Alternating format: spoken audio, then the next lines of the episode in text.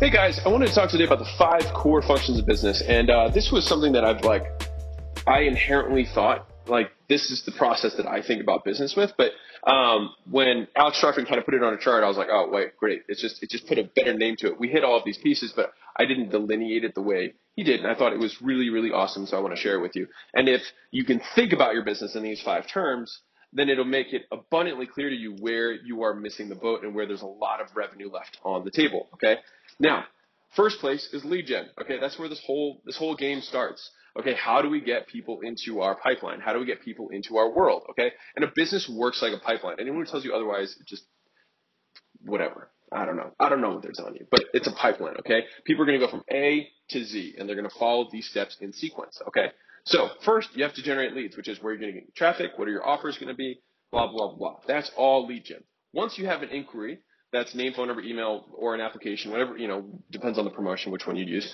Um, then what's the process that you take from a lead to get them in the door, which is part two. The third, which you could call lead nurture, whatever you want to call that. Um, I don't like nurture because that seems like very back end to me. Um, I like like how do you work the lead um, as phase two. Three is what does the actual conversation look like when you're getting once you've made contact with this person? What does the actual sale look like? What's the script? what are maybe series of scripts you take them through depending on the price point of the item, and then what choreographed experience do we want them to have in order to get them to say yes. Okay, that's the third piece. The fourth piece is everyone's least favorite, uh, fulfillment. I'm just kidding. Uh, is fulfillment. So how are we going to give them an amazing experience that's consistent and that over delivers above and beyond what they believe the value that they paid for, right? Um, and just totally blows them out of the water. How do we do the fulfillment piece that's amazing? Okay, that's four. And then five, which a lot of people totally miss out on, which is ascension and resell. Um, which I would also put a third silo in there, which is how do we get referrals, which kind of loops back to the beginning, which is gen.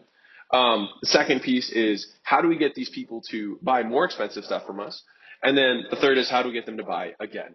Right? So within the context of a gym business, this would be upselling personal training. This would be getting them to sign longer memberships um, or just retention in general is getting them to buy more times. If you think about it, they're just buying another month, buying another month, buying another month. So that's frequency of transactions, right? So they're buying lots of things. All right. Another piece would be um, having them upgrade into specific programs that are have a you know a, a clear duration. So let's say a, uh, they're normal bootcamp members and they upgrade to a special you know abs and guns 12 week challenge for another you know $800 on top of their $150, $200 a month membership, right?